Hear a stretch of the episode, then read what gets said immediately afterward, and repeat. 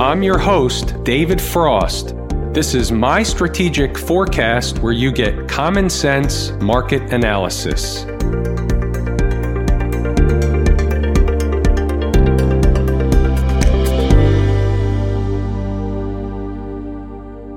Today is Monday, July 8, 2019. We're looking at a daily chart of the SPY or Spider, which is the proxy for the S&P 500. It's been a few days. The market went through one of those holiday periods. It's kind of a floater market. We talked about that before the fact. It actually happened. The futures hit the big fat round number of S&P E-mini futures 3000. And then we had a gap down today, and the market traded in a very, very narrow range all day. It was very, very quiet. It's still kind of the holiday thing going on. This is very, very common after a holiday, the Monday following a holiday. You kind of get that follow through effect, or you get light volume. People aren't fully back in swing yet. Everybody's not back to their desks yet. Everybody's not back in the mood yet. Who knows what it is? You get light volume after a holiday more often than you don't. That's just the way it is. We take it for what it is. We take the market at face value and we take what she gives each and every day. So, what's going on? We had a down day. What are the bogeys? What are the bear and bull cases? Let's talk about it all. The bull case is quite simple. We're above all the moving averages. The market is still in an uptrend. Just a couple of days ago, we made another new high, and all we've done so far is just pull back a little bit from that high. The moving average, home base, the 20 period moving average, is a little bit far, so it's common garden variety market behavior for the market to eat some time off the clock, let home base work its way toward price, let price work its way toward home base. They happen simultaneously sometimes. Either way, that's common normal market behavior. If the market begins pushing higher, it becomes evident and likely obvious that they're running once again for the big fat round number of 3,000.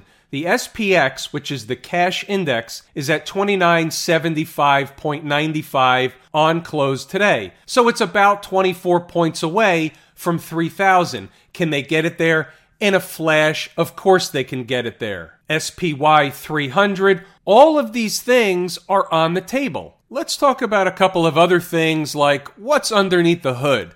Right now, what's under the hood is a very, very quiet market. Quiet markets tend to lull people to sleep. What comes out of a quiet market is generally a pretty large and sharp move. You don't necessarily know which way it's going to come, but when markets are quiet, it doesn't take a big spark, it doesn't take a lot of volume to move the market, and then buying and or selling begets more buying and or selling. So let's talk about that. So let's say we get a spark and the market begins trading higher. They're running for 3000. They're running for 300 in the SPY. Does that mean they're going to stop there? No, it doesn't. I'm just saying that would be the next obvious area that they're headed to. Obvious destination doesn't have to be the final destination. Let's flip it around. Let's talk about the other side. What is the bear case? How do we know the markets are actually remaining short term bearish rather than bullish? On the daily chart, it's bullish. But if we drill down to an intraday chart, it changes the picture. We can even start on an hourly chart, and you can see pretty obvious that we traded in a very narrow range today from high to low, there wasn't a lot going on. There was not a lot of trading going on. And many of those that did attempt trades today likely got chopped up, ran out of patience. You know the drill. So that's basically a channel, but it's also something more. We know that because of the gap down, it really creates a bear flag pattern. Is this going to trade down in the southern direction into the moving averages to this area on the 60 minute chart? That's where the market came back down to retest an area. How do we know that's going to be important? It's likely going to be important. And again, the 80 20 rule. The market was telling us that that price area is important. How does it do that? It simply does that by coming down to test an area and taking off from that area. That tells us 8 out of 10 times that price area is important. You're going to find support in and around that area. If you stretch it across, what do you find? You find an area that the market spent a lot of time. So it came back to retest that. If it comes down again, is it likely to just blow through and fill the gap? Or is it likely to stop there and spend some time? Now, keep in mind, we're looking at an hourly chart. So spend some time could mean 15 minutes, a half an hour, an hour, three or four hours. We don't know until it shows up. We obviously have to start discussing what's beneath that. If we're talking about the bear case, we must discuss the gap that falls right around 293. It's 293.08 to be exact. Here's the gap right here. 293.08 is the price. Doesn't mean price has to stop right there. It just means that if we're trading down toward that area, depending on how we get to that area, it always depends on how we get to that area, but that gap would normally provide a level of intraday support. Now, if we creep into it or hover over it for a while, those are different scenarios. All these type of scenarios are the type of things that are covered in the course at Lazy E-mini Trader. In addition to that, traders that get inside the numbers every single morning have the numbers pre-market. We have the strategy, we have the commentary, we have the numbers, we have the desire, the discipline. It's all systems go. It's game time every single day. Now, let's run a little exercise. We've been here before. I want to remind us what's likely coming if the bear case is going to play out sooner than later. When we look at the hourly chart, we really have three or four gaps that come directly into focus, anywhere from 293.08 down to 289.83. On one hand, some of this stuff seems pretty far from where we are. On the other hand, just think about how fast we came up where we are. So don't ever discount how far or how fast a market can move, especially after it's been in what we'll call a quiet period. In a quiet period, any spark can really send the hammer down or the hammer up, either way. I don't want to oversimplify it, but it's really not much more complicated, at least in my mind. We all know about that. It's dangerous. But at least in my mind, this is the way I think about it. We have stuff hanging out there. We have the China deal hanging out there. We have the interest rate slash Federal Reserve deal hanging out there. We have Iran hanging out there and any other number of things. Traders, people in general, are waiting for one of these things to take place, whether it's in the positive direction or the negative direction. It's how the market perceives the information, whether it perceives it positive or perceives it negative. The market's going to move when one of these pieces of information is significant enough to cause the spark that everybody knows is coming. And there it is. Everybody knows it's coming. Everybody wants to participate, so you will get the pile-on effect. If the market goes higher, you get panic buying slash short covering. If the market starts trading lower, you get traders that try and pile on by either shorting the market, buying puts, a combination of all of the above, and one of two things happens. Either the market abruptly turns around and gives them a big bitter cream pie in the face, or it keeps going and the pile on effect actually takes place. In this case, it would result to price driving down toward one of those gaps. Not all in one bite, not all in one shot, not all in one hour, or all in one day, but it could be, or it could be in a day two or three. Here's another thing that we know. Under normal garden variety market conditions, is the market going to trade right exactly to one of those gaps, turn around, and go back in the other direction? Not necessarily. That's why we have to know our numbers and we have to know how the market and when the market is providing the signals and signs of a trend change. Now, when we discuss this, we're discussing it on a short term basis.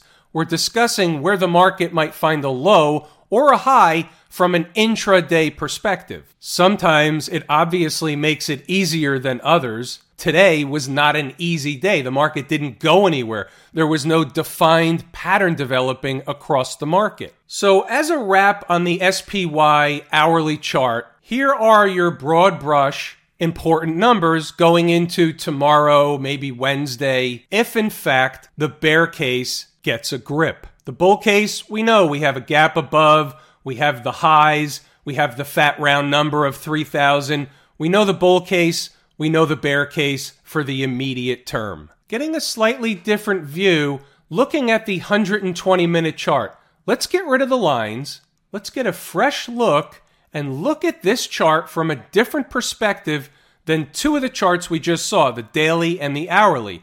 Here's the 120 minute, and all of a sudden, we're riding the 20 period moving average. The hourly chart making a bear flag pattern underneath the 20 period moving average, but above the 50, and the 120 minute chart riding the 20 period moving average.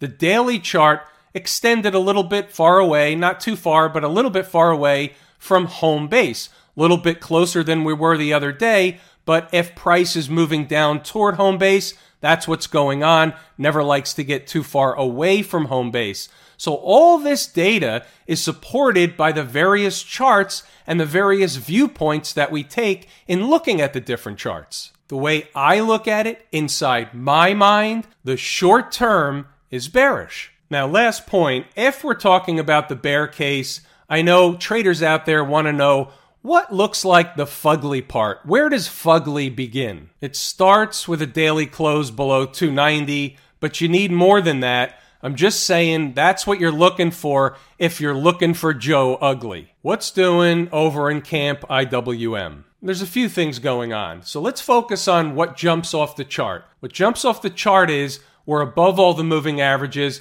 but we also have a lower high. So those are two contradicting things, but that's what we have. We have to note it. They're puzzle pieces, they're on the table. We've also been running sideways for about a week over the moving averages. So that's not necessarily bearish, that's more bullish than bearish. However, there's a caveat. We have a high in place.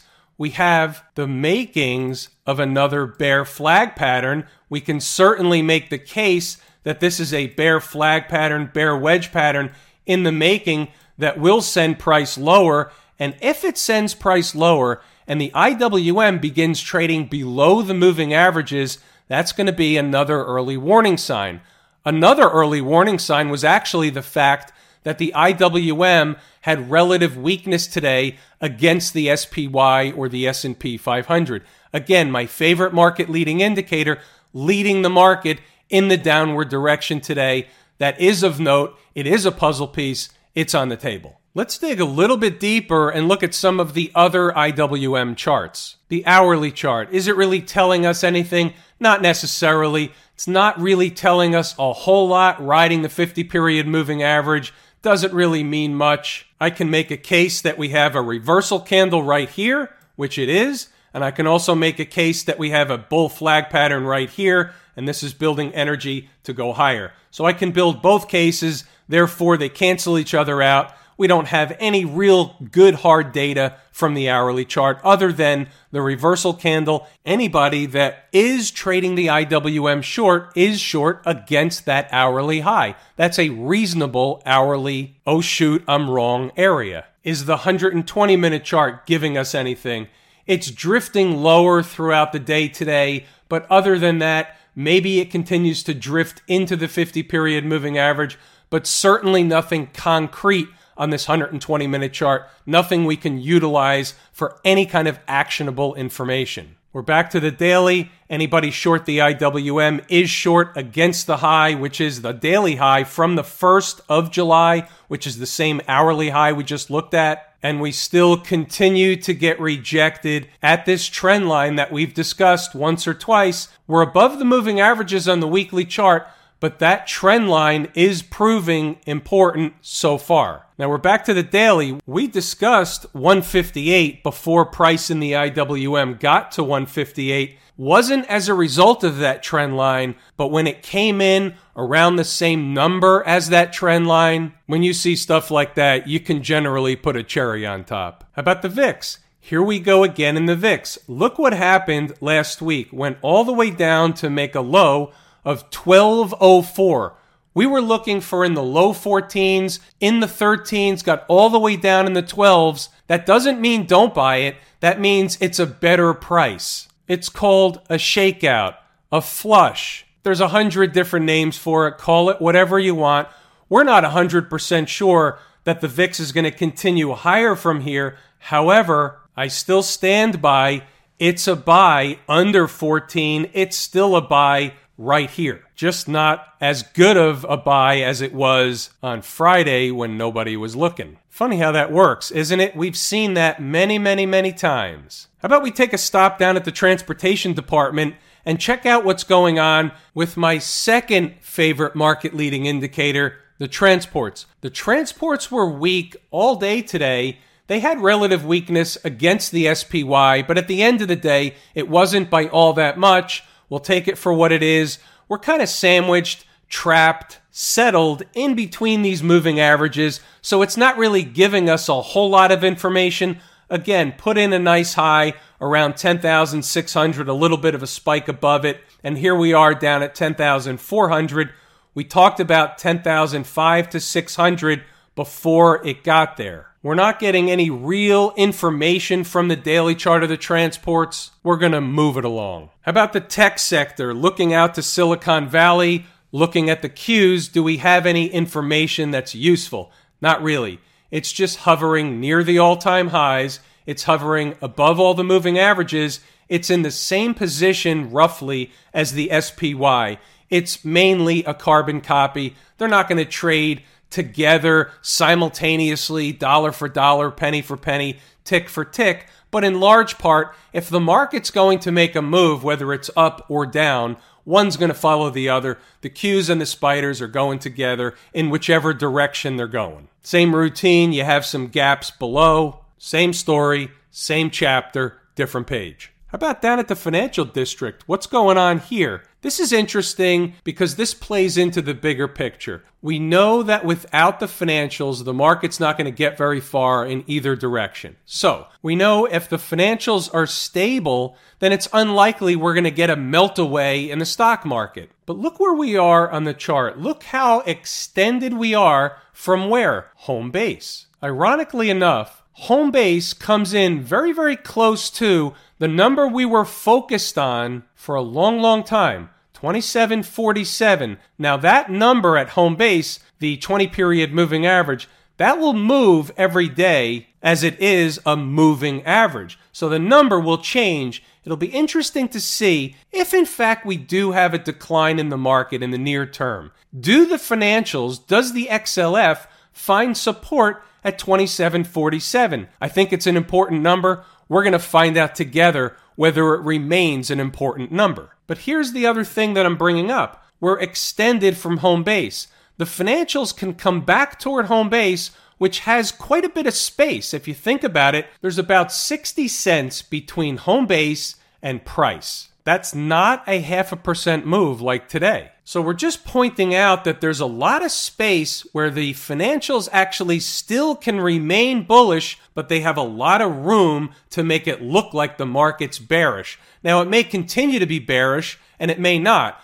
I'm just looking at the financials and telling you what we see on the chart as it stands today. The SMH, it's a good proxy for the tech space. It's the Philadelphia Semiconductor Index. Where's it headed? Conventional wisdom would say it's headed for the convergence of those moving averages. It's been a wild ride from the lows all the way down below 100 to above 115. Those moving averages and price in and around that area is a natural place where we should find at minimum of intraday or most likely multi-day support. Close below 105 on the day, fugly begins the SMH stays above the moving averages and it still remains bullish. And after a slow day across the markets, I'm going to pull the ripcord here. It's everything I wanted to and intended to discuss today. I'm David Frost, my strategic forecast.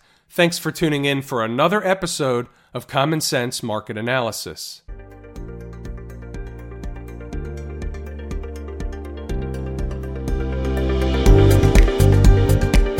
My Strategic Forecast is hosted by David Frost. Subscribe, rate, and review on your favorite podcast app, and please visit mystrategicforecast.com for more information. My Strategic Forecast is common sense market analysis.